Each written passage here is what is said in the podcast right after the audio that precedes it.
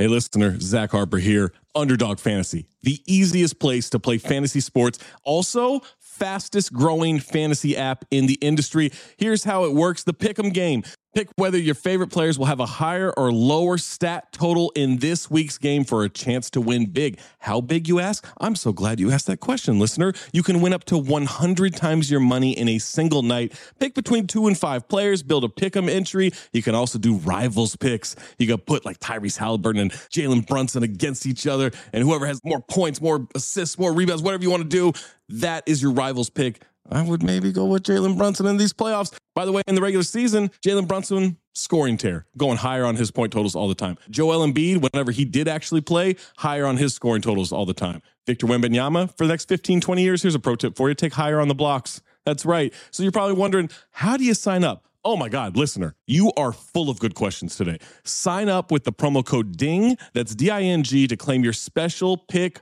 first time deposit offer up to $250 in bonus cash. $250, man, that's a lot. Visit underdogfantasy.com or find them in the App Store. And don't forget to register with our code DING, D I N G, to claim your special pick and first time deposit offer up to $250 in bonus cash. Must be 18 or older, 21 or older in Massachusetts, Arizona, 19 or older in Alabama and Nebraska, and present in a state where Underdog Fantasy operates. Terms apply. Concerned with your play, call 1 800 Gambler or visit www.ncpgambling.org. Arizona 1 800 Next Step. That's 1 800 639 8783.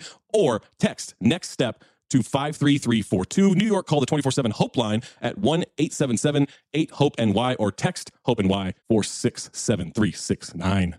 Brr. Oh my god, it's so cold. It's such a cold open right now. Hey, what's up? I'm Zach Harper from Count the Dings, one of the hosts of Cinephobe. You hear me on the mailbag, you see me on The Athletic, you hear me on SiriusXM NBA Radio, SiriusXM Mad Dog Sports Radio, and a bunch of podcasts from The Athletic. But right now, I'm letting you know that if this is the first time you are finding out that Cinephobe did the movie Money Train starring Woody Harrelson, Wesley Snipes, Jennifer Lopez, Robert Blake, buddy, you're out of your mind. This isn't the first part of the episode. This is a two part episode, and this is part two. You messed up. So go back in the Cinephobe feed and check out part one so you're caught up so you know what the cast was, the director, the writer, the budget, the tagline, how it did at the box office, what the reviews are, negative and positive. Are you a half glass full kind of guy, half glass empty kind of guy? Whatever that was, we had the review for you. And we're joined by Roy Bellamy from the Le Batard Show with Stugotz. Roy, one of their fantastic producers, joined us. He loves this movie. He's all in on talking about this movie. He's got a lot of issues with this movie. He's got a lot of stuff he likes with this movie.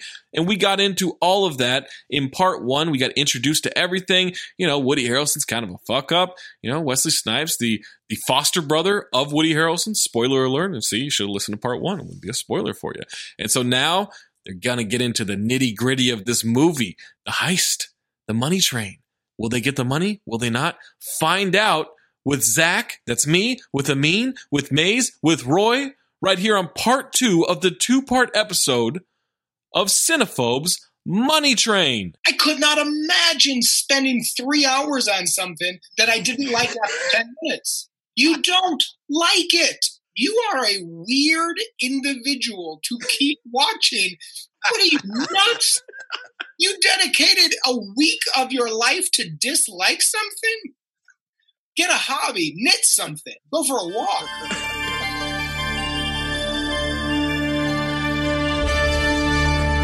Previously on Cinephobe. How am I supposed to go back to the me before all of this pain? Excuse me. We're new in town and we've never had sex before. Would you give us a hand? I would have rather seen his cock. Out away, Bobby!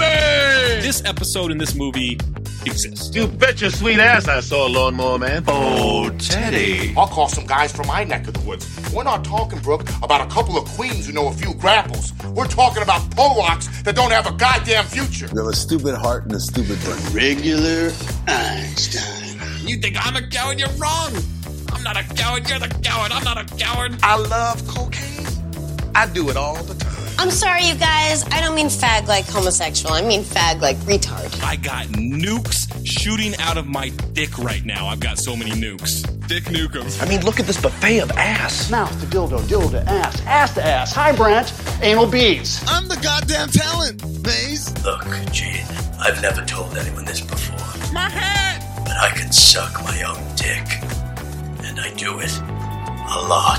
1038. This movie is shit. You don't know shit. Holy shit, bro! I had the same note too. I swear to God, both of you guys are the biggest fucking liars in the world. Howdy, howdy, howdy. You should have saved this for the train. All right, au revoir, Luban. Lisa, solid. Oh, I mean, why don't you just be like a regular person and dream about regular threesomes?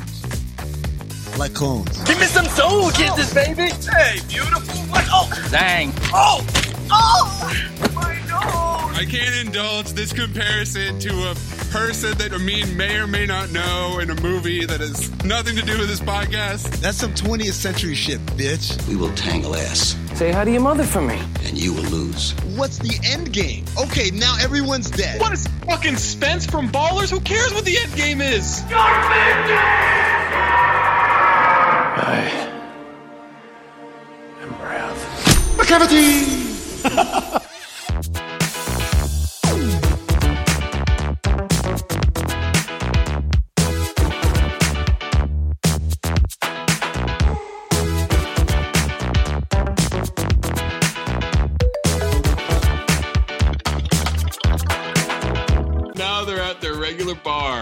Bar. Grace playing pinball, orders two jacks and two beers. She is aggressively humping that pinball machine. Got to, man. You got to tilt that thing. It just made me think of Bad Santa. I, I- I gotta say though, I mean, after a workday like that, you go straight to the bar.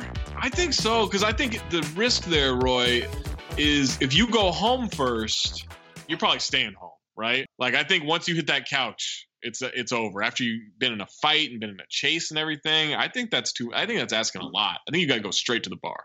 Man, I got liquor at the house. I'll stay home. I mean, that's the cheaper, smarter option, unless you're try to get J Lo. Then you got to go to the bar. Oh, you just changed my mind. He brings the shot, says it's a little heavy, so she should drink carefully, and she downs that shot. yeah, Wesley's just mansplaining how alcohol works. He's mansplaining Jack. Did Oh, he think not- that that was the first time she's ever had hard alcohol? She's Jenny from the block, man. Cop.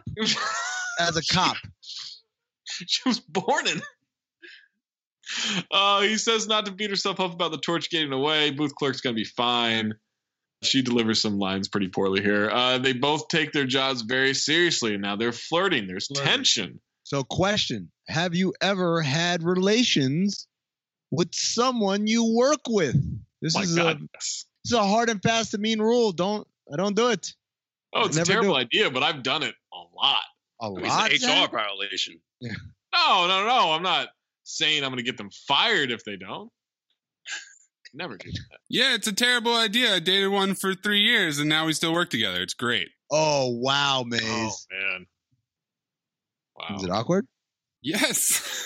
the delight, the delight that Amin has in Mayes's breakup is is odd. You don't shit where you eat, man. Is it? Isn't it? I've shit where I eat. I've shit where I eat too many times in my life. it's not a good decision, but you know, to quote the great James from Showgirls, I mean, I got a problem with pussy. Charlie interrupts, gives her a rose.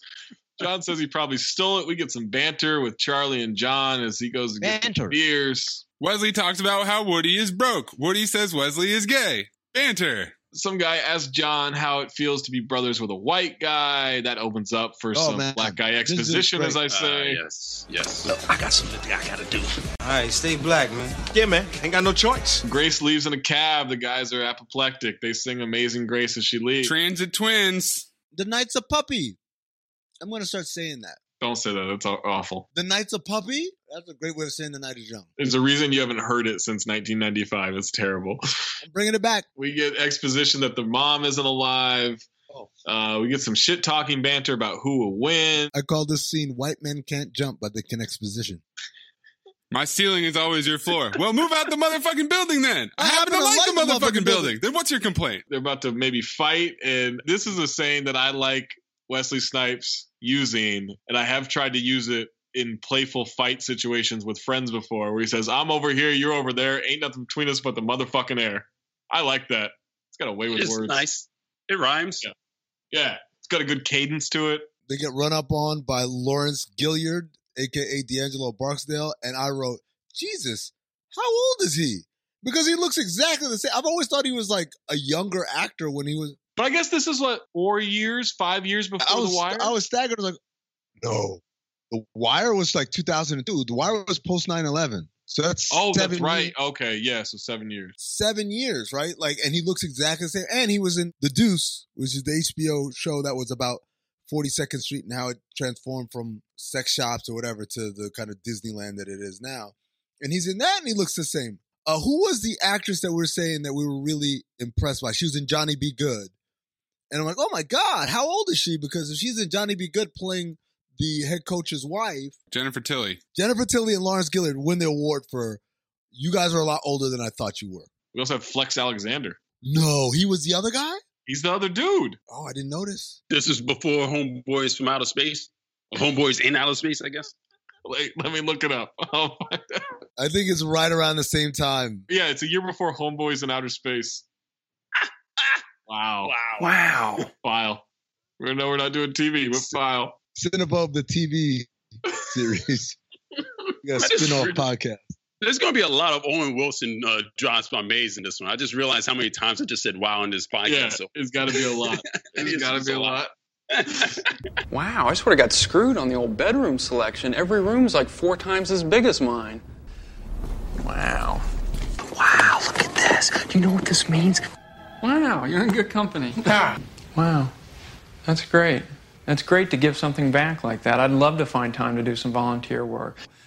Are you guys insane? Do you understand that it's a disease? Wow, and how'd that affect you with guys? Do they not want to get busy with you? Wow. This is a nice boat. Flippers and all. Wow. Wow. Wow, they feel really nice. Oh man, I feel like wow. Oh, that's beautiful. Wow. It looks great. Charlie and John pull their guns out and we have a standoff. Now they're arguing about which one is at fault here. They turn their guns on each other. What, you gonna blame this shit on me too? Oh, this is definitely your fault. Oh, it's my fault. Who was watching the Can't street? believe this. I got to my go out back like was this. to the street. Charlie, I'm so Stop sick trying of to your pin shit. everything on me. Because Hook. this one definitely is your fault. I don't care who caused the shit. Just give it up. Calling me a fuck up. I didn't call you a fuck up. I can tell. What do you mean fuck me? Fuck you. Yo, fuck you. Fuck you. Who the fuck you talking about? Fuck you. I'm busting cap in your ass right now. motherfucker, I'm- I'm robbing your motherfucking ass. Give up your shit. Yo, I tell you what. I'll get the shoes. Don't worry about it. Over Yo, give up the here. shoes, All right. Back Hello. I No, got ain't him. Man, I'll shoot you in your good just eye, man. This is Stick up, motherfucker. Nah, it's close. I feel you Take so full of holes. You look like shoes chocolate Take- take Swiss the shoes cheese, off. man. Fuck is wrong with y'all, should've man? put a cap in your ass when you took my Garth Brooks record. Brother, it's crazy. What about when you took my ice cream record? Ice Cube. Ice Cube. Ice Cube, Ice Pick, Ice Your page, I'm white. How should I know? Sick. This is a great scene. It works. They leave.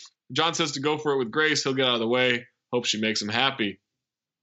It's a great way to get out of a robbery right there. Good way to get out of a robbery. Call that the Bolo defense. Do you think that would work? You out crazy the crazy. I don't know, man. If you have guns, maybe. Yeah, if you have guns, definitely.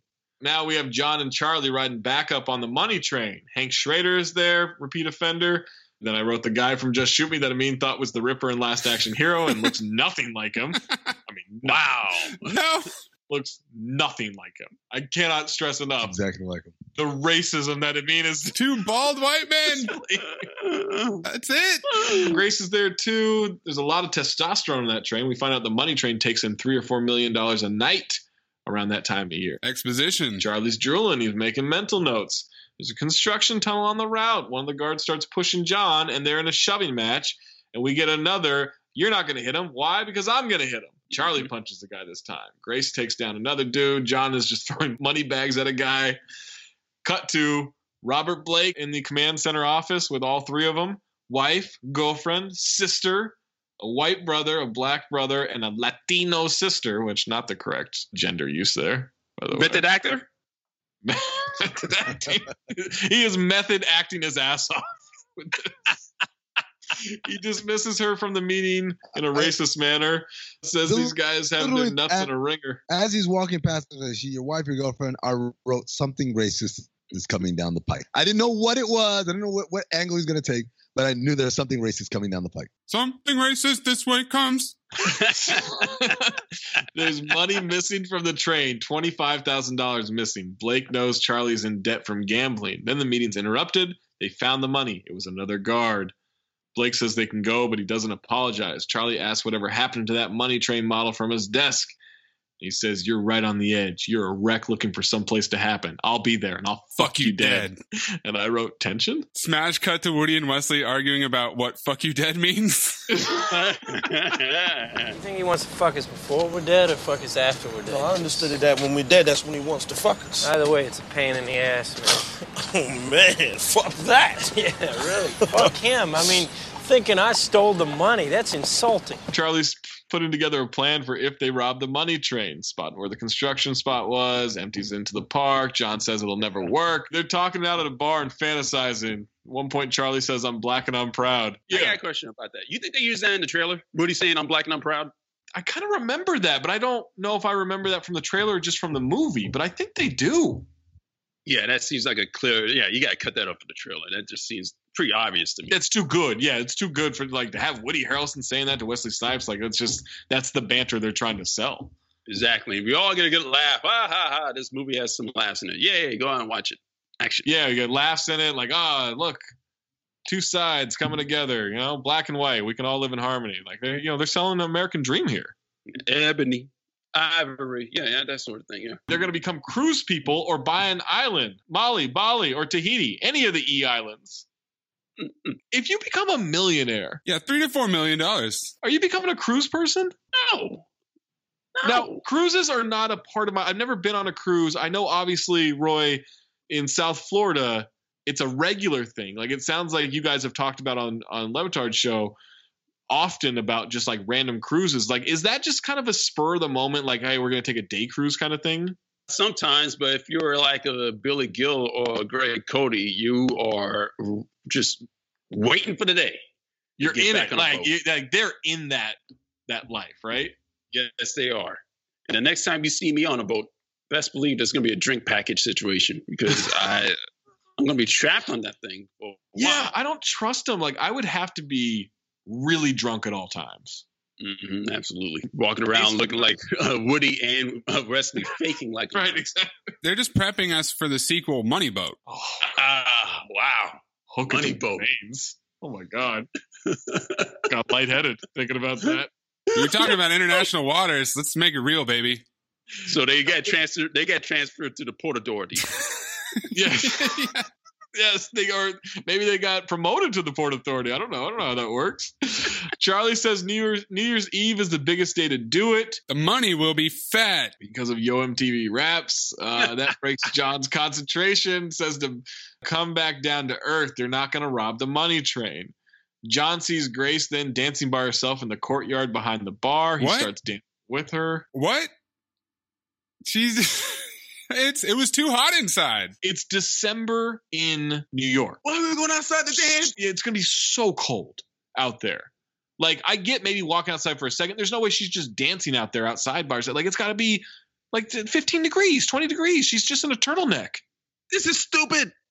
Why is she going outside? This is so forced. That part is actually the least believable part of this movie to me. Like where I was angry. Yes, one hundred percent. Yes, but heat was generated though. Heat was definitely All right, generated. that's that's fair. He is generated between the two of them because they are. Oh man, they're flirting their ass off. Now a slow song comes on.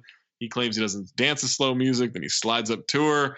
Her gun was poking both of them. It breaks the moment a bit. Then they get back into it. Put your stuff to the back. You put your stuff to the back. He starts to go for a kiss and then holds off. Goes back inside. Fuck is this scene, man? What the fuck? Here's the thing about this scene. He's actually from the Bronx. So he was born in Orlando, Florida, but he moved as a child to the Bronx, grew up in the Bronx, and went to the LaGuardia High School for Performing Arts. Wesley Snipes was actually like classically trained as an actor. He ended up moving back to Orlando and graduating high school from there before being discovered, I think, in Wildcats. Later on, he was in Martin Scorsese's bad video for Michael Jackson. King of New York. On Yes. to do next. So I say all this to say that Wesley Snipes is a really weird Venn diagram of someone who is a martial artist, like black belt in several different disciplines while also being a classically trained actor, someone who you know went to school for this. And that gives you this weird confluence of an action star who can actually act. And that's why Wesley Snipes is one of the most underrated actors in the history of cinema. What does that have to do with this scene? Uh, well, because in the scene it, when he comes out and she's dancing, He says they're from the Bronx, yeah, and so is J Lo. Look, I don't want to profile here, but Amin seems wildly impressed that Wesley Snipes, a black man, can dance. No, no, no. It's because he said, I'm from the Bronx. And I was like, wait a second, is he from the Bronx? Or like, where's he from? And that's when I went in the rabbit hole of like Wesley Snipes' early life. He's actually literally from the Bronx. He's not playing a character who's from the Bronx. He is actually from the Bronx. As he's leaving, he sees Charlie bring Grace a frozen margarita in December. Pina colada, Zach. Come on. That's a frozen mar- Talking about island, Zach. What? He says, I got you a pina colada. He didn't say that. I don't believe that. Next morning, Charlie. I will fight you. Sounds racist to me. Yeah, that does sound racist. I agree. I thought it was a racist move by Charlie. And a pretty racist movie, it turns out. Charlie jumps on John's bed to wake him up. John pulls a gun on him. Charlie has an upsetting ponytail in this scene, and he's been out all night with Grace. John's bed is in the middle of the room, which I find deeply disturbing. The other thing I want to point out is, uh, since you brought up hair, is Woody Harrelson's hair in this movie is quite ridiculous. It was a mistake for him to go that route. Yeah, it was bad. It was really bad. Does he ever have good hair? No, but well, I mean, it's fine and it's fine and white men can't jump. yeah, It's not good, but it's that. fine, right? Yeah, like him with long hair is not a good look. No, no, it looked like he was wearing fake extensions on top of a balding head. You won't tell John how the night went with Grace. A gentleman never tells. Cut to John hitting a heavy bag in the police gym. Grace walks in. She wants to go a few rounds with him in the ring. I wrote, I bet she does. Another totally logical, makes complete sense scene. Says not to go easy on her. She's really punching him and wants to talk about last night. Wants to talk two of them and not Charlie. He says it's because of Charlie. She says that she heard he's kind of a fuck up, and that's when John unleashes on her and knocks her down. Then he's mad at himself for punching her. Sexual tension. a lot of tension. This is boxing exposition, see, because whenever you say something bad about Woody, Wesley gets mad. He gets mad. It triggers him. She wants to know about the two of them still. She then punches him back. He laughs, says, This could get painful. She says, Hey, love hurts. Love triangle. Yeah. We're- All right. Charlie's leaving work. John wants to talk to him, gives him an envelope full of money. It's the 15K that he needs. Been saving it for a rainy day, and it's raining. Says to handle his affairs with it. John wants to talk tomorrow night about something. On the train, and a little old lady is walking through the subway car. She knocks into Charlie. He makes sure she's okay. What a smooth old lady. Before we go on, I, I just want to ask this question. You think that Wesley paid off Woody with the fifteen thousand dollars so he could be with J Lo? Oh, I hadn't considered that. Oh, that's like a guilt free, like, let me get you out of trouble here. But by the way, I'm going to take this girl. Yeah, yeah, I think that's the case. I think that's the case. It's almost a dowry of sorts, which would then make Charlie Grace's father. Is that how that works? Is that how I it don't math? think. That's probably not safe. That's how much guilt costs. 15 grand. sounds That's- I pretty mean- affordable to me. I gotta say that shit better last. Yeah, it lasted up until that old woman took, met up with him. so she, so Charlie's on the train, sees a, a guy get his wallet stolen, handcuffs the guy, gives him his wallet back, and says to keep his wallet in his jacket. Starts patting down his jacket, and that envelope is gone. And he sees it's the old woman. She walks away spryly, and the doors close. He can't run after her. That money is gone. Silver Fox. So is this old woman actually a young woman in disguise? Oh, great question. That's a great question.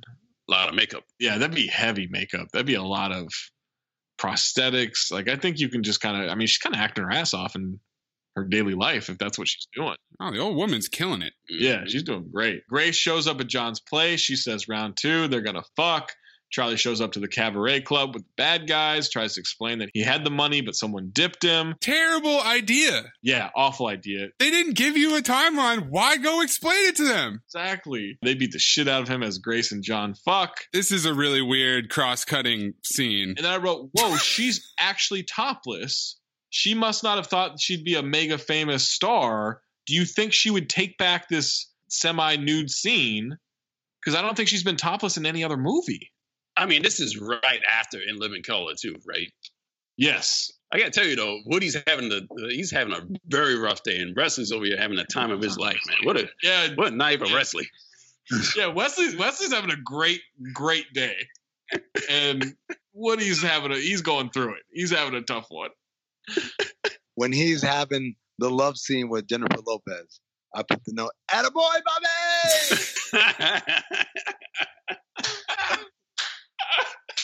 Charlie walks back to John's place. He's beaten, his battered. He walks in there, sees Grace in bed with John. John wakes up briefly, sees Charlie peering through the glass. Super awkward eye contact. John gets up, runs after him in a robe. I wrote, Yes, I mean, we've had the robe conversation many times on this podcast now.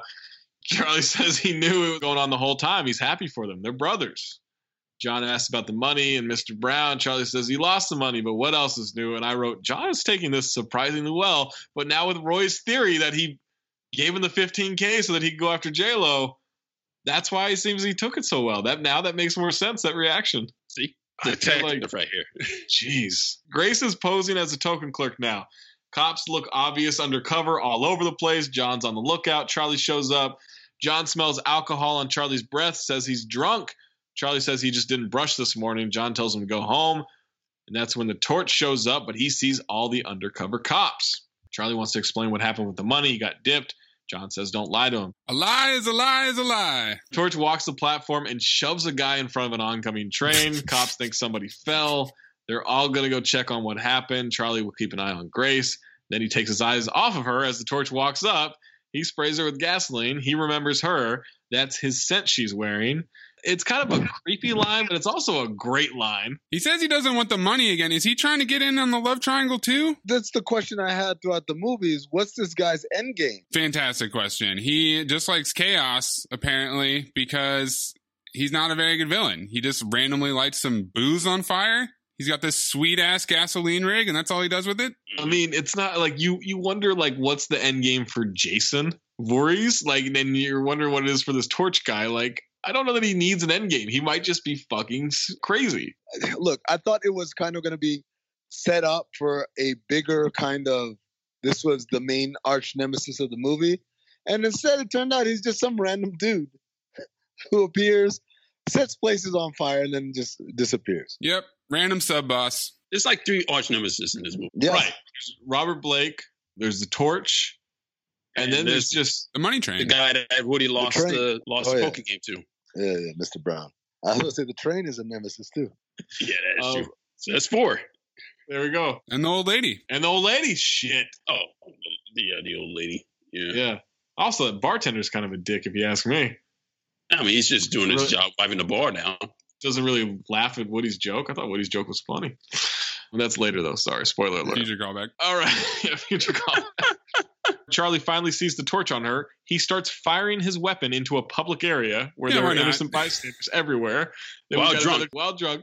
We have another chase. He gets to the streets. They're after him. Torch is running like a drunk. For some reason, Charlie fires a warning shot into the air outside, and it frightens a horse, which then starts barreling down on two kids on the street. Charlie runs and tackles the kids out of the way. That was stupid. That, that was that was that was dumb. That was that was that was dumb. That that honestly pissed me off. That, that He was really- stupid. He's a horrible cop. yes, he is. Like he's reckless, reckless. well, actually, he'd probably be walking the beat on today's streets right now. he might be a captain by now. yeah, yeah. Uh, Torch runs back down the subway steps. He takes off down a tunnel, searching slowly with his gun drawn. Torch hits him with a metal pipe. Torch tries to gas John. John grabs the pipe. Torch grabs the gun. Says, "You see what happens when you play with fire?" And West says, "Yeah, you get burned." He slams the pipe against the metal covering on the ground. It sparks a flame with the gas. Torch goes to flames. I wrote, "No fucking way." This is not how science works. Science! I need a Mythbusters on this now. That is not how science works at all. You just bang a metal pipe on metal covered in gasoline. Boom. Torch runs at him. John tosses him. Train comes through and smokes Torch. Yeah, it's not enough that he was completely engulfed in flames with his Oh. backpack full of gasoline. He had to get hit by a train too. Now Charlie's sitting on the platform. Blake shows up and says he created a shitstorm, scolds him recklessly for firing his gun. he'll help get him out of it. He just has to ask for help. It's your badge, your life, your call. Then won't let Charlie get up. He wants him to do it from down there. Charlie says, "Kiss my fucking ass." You kiss it. Goodbye. Which again, I don't understand his authority. Well, he just fired him, so now apparently punk. he's apparently he's a superior officer. That's when I found out. uh, John tries to mediate, and Blake says Charlie's a fuck up. John threatens him. Hold me back. Says, Go ahead, take a bite out of me. You'll be licking your asshole for a month to get the taste out of your mouth. And I wrote, what? That's Does this one of those What kind of saying is that? That's one of those lines I had in there. I was like, I don't, I don't get it. I don't get it. That's the most insane line of the movie. How do you guys feels today? Let me tell you, Feals is a better way to be. Our premium CBD will keep your head clear and help you feel your best. It reduces anxiety, it reduces pain, it reduces sleeplessness. Feals naturally helps reduce stress, anxiety, pain, sleeplessness. Places a few drops under your tongue and feel the difference within minutes. Are you new to CBD? Well, Feals offers a free CBD hotline to help guide you through the experience. Me personally had a couple of restless nights during this whole pandemic, wasn't sleeping great, did a couple of Feals uh, the next day. Boom, out like a light that night. You know, get a little joint pain because I'm getting up there in age. little feel CBD under the tongue. Boom, joint pain gone. Greatly reduced. It's so easy to use. It's so good for you. It's just the better way to do your life right now. It will naturally help you feel better. And there's no high, there's no hangover, there's no addiction. You can join the Feals community, get the Feals delivered to your door every single month. You'll save money on every order, and you can pause or cancel at any time. Become a member and get 50% off your first order. 50% off. It has me feeling my very best every day, and it help you too. 50% off your first order with free shipping by going to feals.com slash ding. That's F-E-A-L-S dot com slash ding. Become a member. 50% off taken automatically off your first order with the free shipping. That's feals.com slash ding. I also want to point out, by the way, the sad guitar that's playing. It's that's a staple of buddy cop movies when something has gone wrong with our protagonist. We hear that Oh, yeah. sad Yeah, guitar. Lethal Weapon made that famous. Yes, it did. Absolutely. Eric Clapton. Yeah, Was it Eric Clapton? it was Eric Clapton. Yeah, In Lethal Weapon? yeah, yeah. It was Eric Clapton. He worked with the Christ. guy that uh, did the the music for Die Hard and.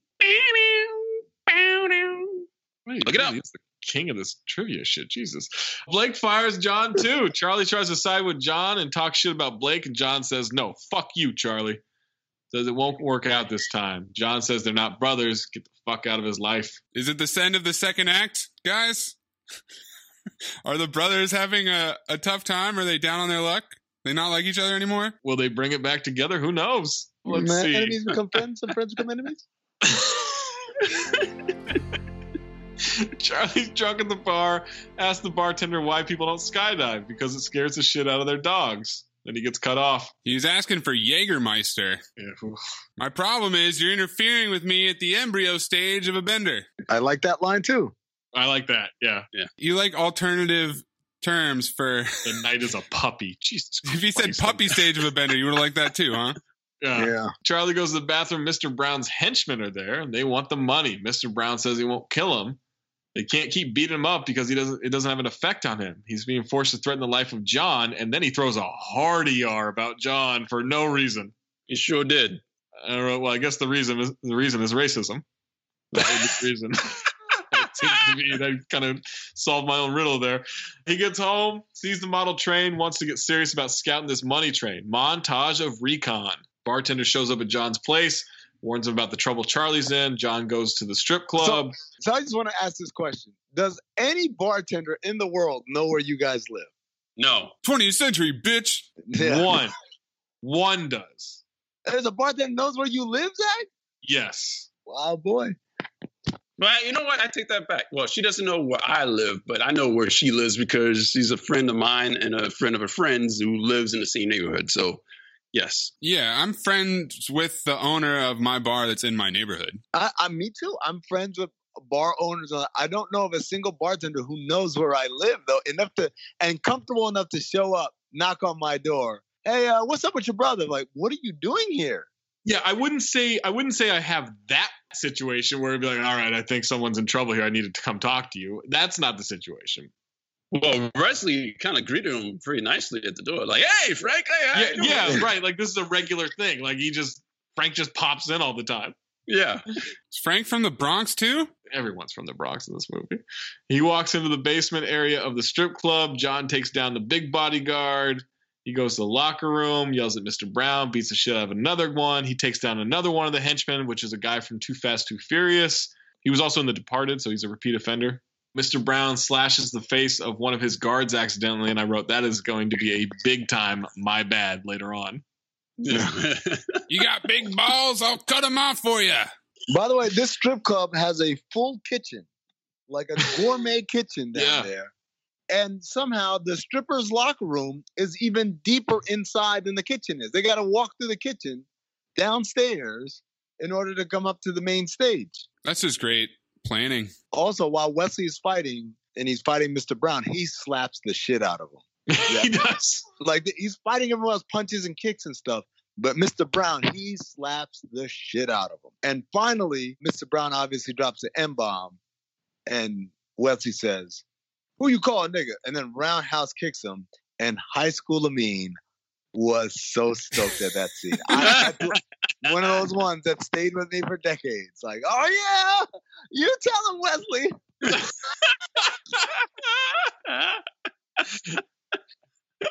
Cut to Charlie cutting open some sewer grates on the night of the robbery. Heads down to the subway as John shows up to the bar. Bartender has a wrap gift for John. It's from Charlie. Grace is there. The gift is a model train. John is mad he's going to do it. Tells Grace that Charlie's going to rob the money train, which I wrote snitch. Says that she says Blake's going to kill him if he catches him. Uh, she says that he's the only family Charlie has. And then my next note: Wesley Snipes loves to ride a motorcycle. Yeah, did he have a motorcycle before in this movie? or is it just for this scene? They have a motorcycle in drop zone. Yes. And he rides a motorcycle in Passenger 57, right? I think there's a scene where he rides a motorcycle in that one too. Charlie gets underneath the stop money train, blowtorches open the grate to sneak in there. John is riding his motorcycle through Times Square on New Year's Eve. Seems like really bad routing. Attaboy, Bobby! he gets in the train, puts it in motion, throws the conductor off of it. He's getting away. John rides through the crowd, then rides down the subway stairs, through the gate, through the walkway, then down the escalator, drives onto the tracks and into the tunnel. The money train's been stolen. What? The money train's been stolen. Robert Blake is wearing the hell out of that hat and tuxedo, though. Oh my god. He looks like a mannequin. He's so ready for New Year's. I was so happy for him. He was so ready to cut a rug for New Year's. Oh man, Yeah, he was. he was like that was his night. We got through the holidays. That's what that was going to be. Charlie's going through the big bags, taking them off the train. He goes up the ladder to the construction area. There are a bunch of cops on horses in the park near it. So he climbs back down. He starts throwing a fit. Plan is foiled. When he gets back on the train, John is there. How did Charlie manage to miss a motorcycle ride by train? That is a phenomenal question because that is going to be even louder than normal because they're in a fucking tunnel. Tunnel. Yes. Cops are closing in, so they got to put the train back in motion. Blake contacts the train, and Charlie gets on the speaker, does an effeminate voice, and says he'll get his cut. To the person or persons on board the money train, this is Donald Patterson. Shut it down. whoa and surrender. Don't, do that. Don't do that. Before you wind up. Donald, don't worry. The robbery's going great, and I'll I'll still give you your cut, partner. Toodles. Listen to me, you sons of bitches. I don't know who you are, but I will get my hands on you, and I will rip a hole in your throat, suck your heart out, and eat it. Now I don't appreciate that tone of voice. Sounds kind of murderous, this guy. I mean, my God. He has an anger problem. Yes, he does. He goes zero to a 100 so fast. He's also got a strange understanding of anatomy. He does, he does a very strange understanding. John says to bleed the brakes so they can't trip them and stop them. Trip the brakes doesn't work because of it, and so now Blake is going to put shooters on platforms, and he wants the construction barricade to stop them. Wow, that train is unstoppable. Oh, It's a runaway train. Yeah. All right. Uh, By the way, how is that a feature on on a on a train? By the way, just being able to just bleed the brakes like that. How's that a feature? Is there like a button for that? granted, not an engineer. I don't think that works. you never know. What do you mean you never know? You might you never know. You know. At this speed, speed, it's going to kill them to hit that barricade. Blake updates them with the barricade news, implores them to shut it down and turn themselves in or die. Cops swarm the area. He says that, and Woody says he can't be serious. He said, Woody, the opening scene, he tried to run you guys over just to get Right. the train in on time. Yeah. Not even like because someone was trying to steal his money. Yeah, He's a killer. Yeah, yeah. He's he's a racist killer. He doesn't care. This barricade does not look big or strong enough to do the job. The barricade is getting set up. The cops are getting into position. They're yelling, come on, come on, let's go. And one of the cops says, come on, shake your ass. And I, I was like, what are we doing here? Watch yourself. Now I don't have time to be dancing. Oh, with you. you I gotta uh, set this thing up here. They brace themselves behind some barriers in the train. Cops unload on the train, and the train powers through the pointless. through the barrier like it's nothing. And I wrote, "This can't be science either." You're not gonna believe this. The money train broke right through the barricade. What? Grace is on her way. She's excited that the news that it broke because she's listened to the scanner. Then instead of clearing the track uh, of other trains, Blake wants to keep these trains on the tracks. He tells the operator to bypass all stops. The money train is barreling down on it. The Command operator center. is none other than Radio Rahim. Bill Nunn. Yes. Yes. Bill Nunn. Also, why does it matter if they bypass the stops or not? It's a train. It's not like they can drive it to Mexico. Wait a minute. There's a last stop in this situation, isn't there? Yes. Command center guys asked Blake, "What if the money train can't stop? People will die." And I wrote, "He's kind of acting his ass off here. I believe he's concerned." Baretta says that's what we live with, and I wrote Baretta definitely an anti-masker. For sure. John So says he the money plenty of mask in prison right now. John says the money stays. Says today is Charlie the winner. He's gonna get this money. Charlie says get out of his face. John says he put him in his face, which is inaccurate because John put himself on the train.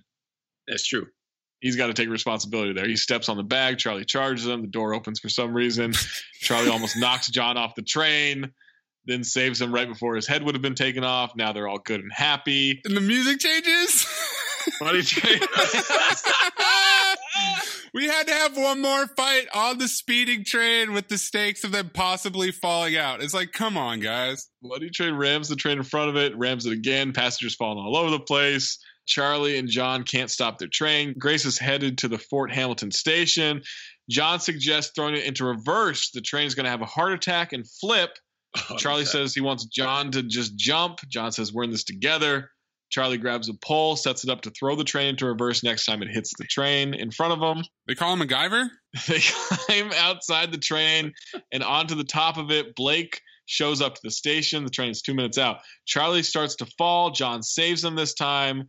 They go to the front of the train. As it hits and throws into reverse, they jump to the train in front of them, which I just wrote, motherfucker, what? So a white man can jump. I mean, it's almost like uh oh jeez. I mean, it's almost like Mission Impossible in there. Right. Tom Cruise had an explosion at his back that kind of helped him. Exactly. you don't have that at all. That science, I believe. The money train goes barreling through so many support beams. Cops are swarming the train. Blake that they're dead. There's nobody there. John and Charlie walk amongst the crowd. They walk up to Blake. What are you two bags of shit doing here? You ain't even cops no more. Even as soon as they heard on the scanner, Blake asks, How does your cock work now that you ain't got a badge no more? And then he spits in John's face. Oh my good God, yo, oh, oh. You know, in the first scene, Wesley tells Woody, "You can't hit him. Why not? Because I'm going to hit him." And then he hits a guy. And the second time they do it, Woody does it to Wesley. He says, "You can't hit him. Why not? Why? Because I'm going to hit him." And he hits him. They set this up, and I'm like, "How are they going to do this now?" And they both hit him. And I I'm sorry, I mean, no, no, no, no, no, no. I just got spat in the face by this guy. No, no, a double hit's not going to cut it. I'm sorry. But I um, just, I, I, I love the synergy. They both knew where to go with this. They're the transit twins. Yeah, they're brothers. he flies like eight feet when they punch him. I mean, he is a small man. Yes, he is. Two punches, you know, that, that would do it. He screams, arrest them, but Grace puts Blake under arrest, but doesn't read him as Miranda rights. She's a terrible cop. And then they fist pump. it's like, Yeah, yeah. Uh, I'm sure Patterson knows his Miranda rights. John feels that Charlie has a bag of money in his jacket. He says he knew John would overreact. They walk away arguing as Shaggy plays again. With Yes. confetti dropping. Roll credits as Charlie is just wildly brandishing money out in the open. So they're walking into the sunset, which is a billboard for the Hilton Hawaiian Village. This is the second consecutive movie that ends with the characters literally going into the sunset. Oh yeah, Arnold did that. Also, when they come out of the subway station, they're going, "We did it." And this is before Wesley knows that Woody had the money. What did they do? What did they? this was not the plan. They got away with it. That was the. It Yeah. was like, how do you get out of this without getting caught? And they did, regardless of having the money or not. Wesley's thing was like, I don't want you to go to jail. So I'm cool with that. My question is, how do you guys feel about movies that end with banter that slowly fades out? They're walking away and they just banter off into the. Ugh. I'm conflicted because I like it, but I want to keep hearing the banter. I struggle. I, I like try to listen real well. Like, wait, what are they saying? And sometimes the captions just say inaudible, but I can make out words. So it's like it's not inaudible. You guys just got lazy. Yeah, you're just lazy. How many movies do you know that starts and then ends with the same commercial song?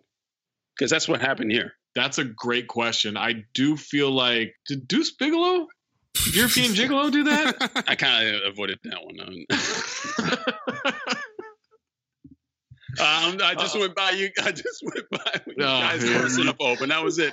I just want to stress for all the Roy's listeners, take there are many listeners that do not watch any of the movies and enjoy this podcast quite a bit. So if you don't want to suffer with us, you don't have to. Now, keep in mind though, you guys did last week, Last Action Hero. I loved that movie as a kid, so I, I knew. And I'm halfway through the podcast before we got started recording today. I thought it was a good movie. Roy, I'm I'm, gonna say this. This is I'm not spoiler alert from the pod, but I said this. I said it's a better movie now that we have distance from those action movies of the 80s and early 90s. At the time, it was too close. Now, because we all kind of look at those movies, kind of half laughing at them versus with them, that movie's actually pretty genius. Yeah, you look back at that movie and what it was trying to say, and now we understand. Like, hey, wow, this movie is actually smarter than what it was back then. Uh, what about Money Train? Well, with its guitar. This boasts having one of the longest sets ever constructed for a film at over 3,000 feet long, 20 feet high, and four railway tracks wide. This set was roughly the same size as two Empire State Buildings lined side by side. Original plan was to film in the real New York City subway, but the logistics proved to be too problematic. They could have just gave up and said, "All right, we're not going to make this movie." 12 New York City subway cars were shipped over to Los Angeles. To the film set, they were converted to run on propane so that the rails on the film set did not need to be electrified, which would be a potential health hazard for all of the crew. The movie was developed by Tony Scott. Oh, ah, Tony Scott. the better Scott. The wrong boy died. Shout out to What? Why did any of them have to die? I'm just saying uh, that's a that's a quote from Walk Hard. Remember, like Dewey Cox's dad always tells him, The wrong kid died. "The wrong kid died." Yeah. Uh, Scott left the project and was replaced by Joseph Ruben, who then fired Doug Richardson, the original screenwriter, had the script rewritten. Ruben. Damn. The sex scene between Wesley Snipes and Jennifer Lopez was not in the original script. It was added after filming had begun. I Somebody bet made you a was. request. Uh, Cameron Diaz and Catherine Zeta-Jones auditioned for the role of Grace Santiago. Wow, she beat out two pretty stalwart actresses. Yeah. Robert Blake claims that his first meeting with producer Jon Peters consisted of Peters wrestling Blake to the ground. At the premiere, Blake said Peters told him he wrestled with Blake to see if Blake would lose his temper. I'm sure he did. In fact, No, I'm I- sure they lost his temper and started the wrestling match. What what I know what I know about him is that he's a pretty even keeled guy. Would never flip out over the minimal thing and escalate to a level of violence probably not necessitated by the situation. Oh no, it doesn't sound like him at all. Even killed guy? Too soon. And then Mayes's favorite thing to mention now: average median shot length is 4.2 seconds. Ah, that's pretty good. I- That's pretty good. Just don't believe. Longer than the fan. No Tony Medley, obviously, because it's 1995. But we can get to the golden dumpsters, Mayes. Well, I mainly eat out of a dumpster. I should try that. I need some new dresses. Don't.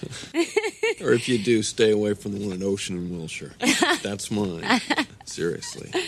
Stay out of it. Golden Dumpster nominees Robert Blake as Chief Patterson, the return of Banter, Stay Black Man, that scene at the bar, the mugging scene where they turn on each other, the old woman that pickpockets Woody, Wesley starting a fire by hitting gasoline with a metal pipe, and then Wesley's roundhouse kick of Mr. Brown. Yeah, I'm gonna go off the board here. Uh, my golden dumpster on the negative side is Woody Harrelson's hair. It was a mess. Woody's Harrelson? Yeah, Woody's Harrelson. Oh, Woody's Harrelson. All right. Amin, is that train gone by yet? You got a golden dumpster? Yeah, my golden dumpster is Woody Harrelson getting his ass kicked. Sadly, going over to, to Wesley's house, you know, for sympathy. Looks in the window, sees that, sees that Woody Wesley has just smashed Jennifer Lopez, and my quote, "Attaboy, mommy!" After, by the way, possibly drinking some sour orange juice. Oh 'Cause he yeah. made a face after that. Oh, I think that was because of the cut on his lip. Ah, the acid. I think that's his what it was. Yeah, I think that's what it was because he does that with the alcohol later too. Well, dude, he's acting his ass off then. He's he is acting his ass off in this scene. Mayes, what's your golden dumpster? My golden dumpster is Robert Blake. I'd never seen this man act before, and I knew I recognized his name, and that's when I realized that he was a murderer. his lines were utterly ridiculous, and it was compounded by his extremely strange delivery. He's a golden dumpster. I think I gotta go. You're not gonna hit him. Why? Because I'm gonna hit him. It's executed three times flawlessly in that oh, movie. Yes. It's Every fantastic. time a little bit better Yeah. than the last. Yes. Let's get to phobe or file. Amin, you picked it, motherfucker. So phobe or file, Money Train. I loved this movie in high school. I mean, this like I said, we walked around quoting it for for weeks afterward. It was, it, you know, every time I see Woody Harrelson and Wesley Snipes, I get really a happy feeling. It, it didn't disappoint in high school. As a grown man now, it drags considerably, and they spend so much time on things that are not to do with the heist you know, like the love triangle stuff and the, the torch and just general shenanigans between Wesley and Woody. I'm to file it, but it is by the slimmest of margins. I mean, if the banter, if the chemistry weren't good, if they were two different actors who were good actors but just didn't have the same kind of chemistry, I could have easily phobed this movie just because it dragged so long. But because they made it work, it just barely crosses the line for me. Roy, phobe or file? I'm gonna foul this one, and I'm gonna foul it solely based on the fact that I knew I was gonna come on here and I wanted to light Robert Blake's ass up so bad. so that's why I'm fouling this movie. Like the torch? exactly. Swearing your scent. Mayes? Phobe or file? I agree with a lot of what Amin said. The banter and the chemistry between Woody and Wesley is the best part of the movie. It carries the movie. This isn't really a heist movie because they kind of half-assed end up doing the heist like two thirds of the way through. There's the terrible plot with J Lo. The Torch could have been a good villain, but he's just out there randomly committing crimes. Like he doesn't even care about money or has seemed to have a point. Mr. Brown's plot was awful. I'm gonna phobe it. I got bored. What? Wow. Wow. Wow. Wow. That's shocking. That's Uh, a shocking situation right there. look, I think I think a lot of people go into this looking for the same banter and chemistry that you got in White Men Can't Jump. And I don't think that's totally fair. It's like when we criticize or we saw people criticizing A Million Ways to Die in the West by saying it's no blazing saddles. I think the movie is the movie and that and that's what it should be. It drags a little bit. They could have cut a couple of those chases down, but again, they built a a two Empire State Building long uh, set. So so I I think that they just wanted to make sure that they got their money's worth with that. But this is a this is a strong file for me. Like this is a great action movie. It's a quintessential Wesley Snipes movie. It's fantastic with the two of them. There's good action, there's good fighting, great hand-to-hand combat. There's a weird love triangle going on. Robert Blake is just fucking bizarre in this movie and I I could not file this easier. It was a file in 1995. It was a file before I started the movie yesterday. And it's a file today. Wow. Three out of four, everybody. Three out of four. Yeah. I can't believe you, Mayes. No, Ma- Mayes, you know what Mayes is doing. Wait, didn't you just? Uh, never mind. never mind. Roy, thank you Yes. so much for one being on the pod, but two supporting the podcast. Oh, Yes, absolutely. as well. You know, I listen to every episode. I'm ha- again, I'm halfway through the last Action Hero uh, episode right now, and I am looking forward to the finish. That I love that movie. I'm looking looking forward to hearing what you guys have to say about it. File from Roy right there. That's gonna do it for this week. Cinephobe, make sure you check out the Le Batard show. They got the local hour, the Big Suey, the two hours on radio, and of course the post game show, plus the Le Batard Show and Friends Network. That's got a bunch of great podcasts, including Stupidity and Mystery Crate. Make sure you're supporting them and downloading and reviewing and all that stuff. Leave a review. If you made it this far on the pod, leave a damn review for the podcast. God damn it. God damn it. What's wrong with you? Leave a we doing review. next- It takes like two minutes at the most. Get it done. Get it done, done. man. Yeah. It's just it's ridiculous at this point. Leave a review and you know you can always uh, hit us up on Twitter about a future cinephobe pick. Yeah, don't be a hater. Exactly. Don't be a hater. Yeah.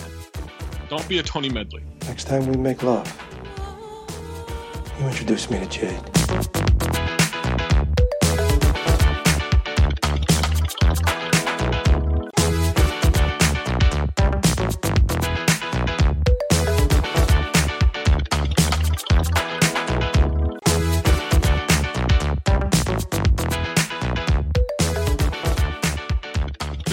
Pick next. Yes. Gotta do it. We gotta keep this money going, right? I'm going money plane. Whoa! Oh, Money plane, yeah. Oh my god. I haven't seen it. I've been waiting for for us to do it. I've been, I was a little worried for a while that it was gonna not qualify. Uh, by the way, we might want to get jujitsu in soon because that thing's climbing a little bit. But money plane with Kelsey Grammer and like a wrestler, I think. Edge. Isn't that movie? Adam Cole. Right. So uh, yeah, we're gonna do money plane next week and keep this money vehicle going. Don't worry, I mean, 82 minutes. Oh, thank God. You're welcome. By the way, I'm a part of the rental wars now. I had to rent uh, Money Train. Mm. You don't have Starz either? Starz? Oh, I don't have Starz. Starz, if you're out there, come on, sponsor Cinephobe. They should sponsor us for real. Yeah, they really should. These motherfuckers. All your movies are Cinephobe eligible. Why is that? it, should just be Cinephobe presented by Starz.